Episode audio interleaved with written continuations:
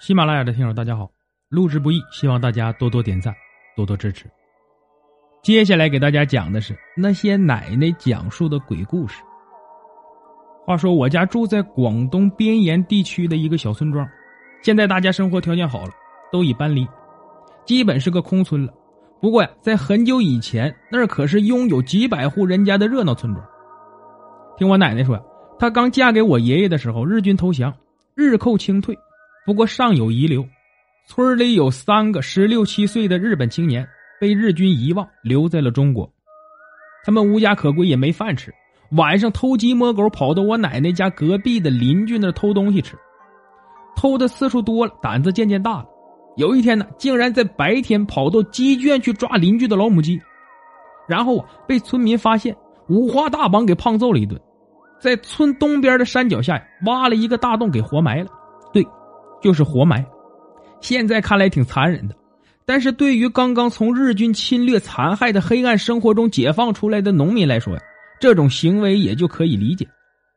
那个活埋三个青年的后山呢，下面是百顷良田，全村人包括我家在那儿都有所属的一亩三分地村里人呢每日都要去耕作的。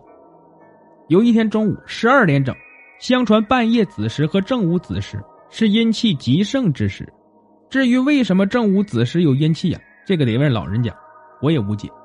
反正就是中午十二点，我们家邻居五十多岁了，他带着六岁的孙女在空无一人的山脚下，奶奶在给最后一垄番薯翻苗，六岁的孙女站在身边。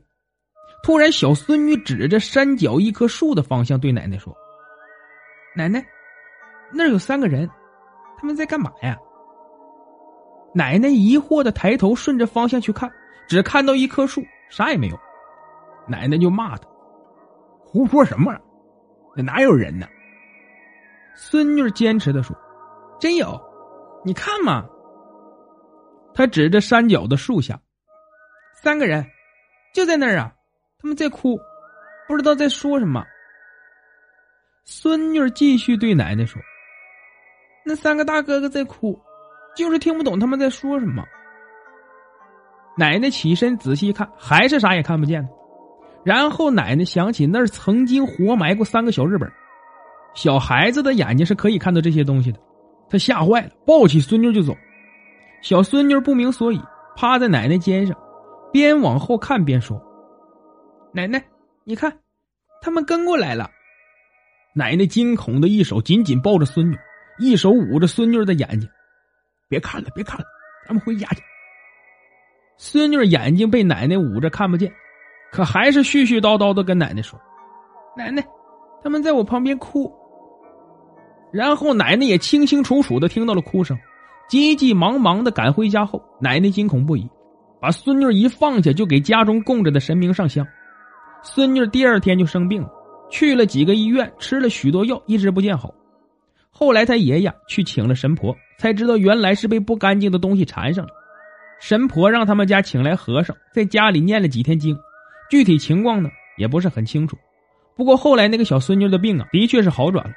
等到我出生的时候，那片土地已经是荒野了，没有一点耕作的痕迹，那儿一直没人去。我小时候啊，就从来没去过那边，我爸妈呀也是从来不让我去的。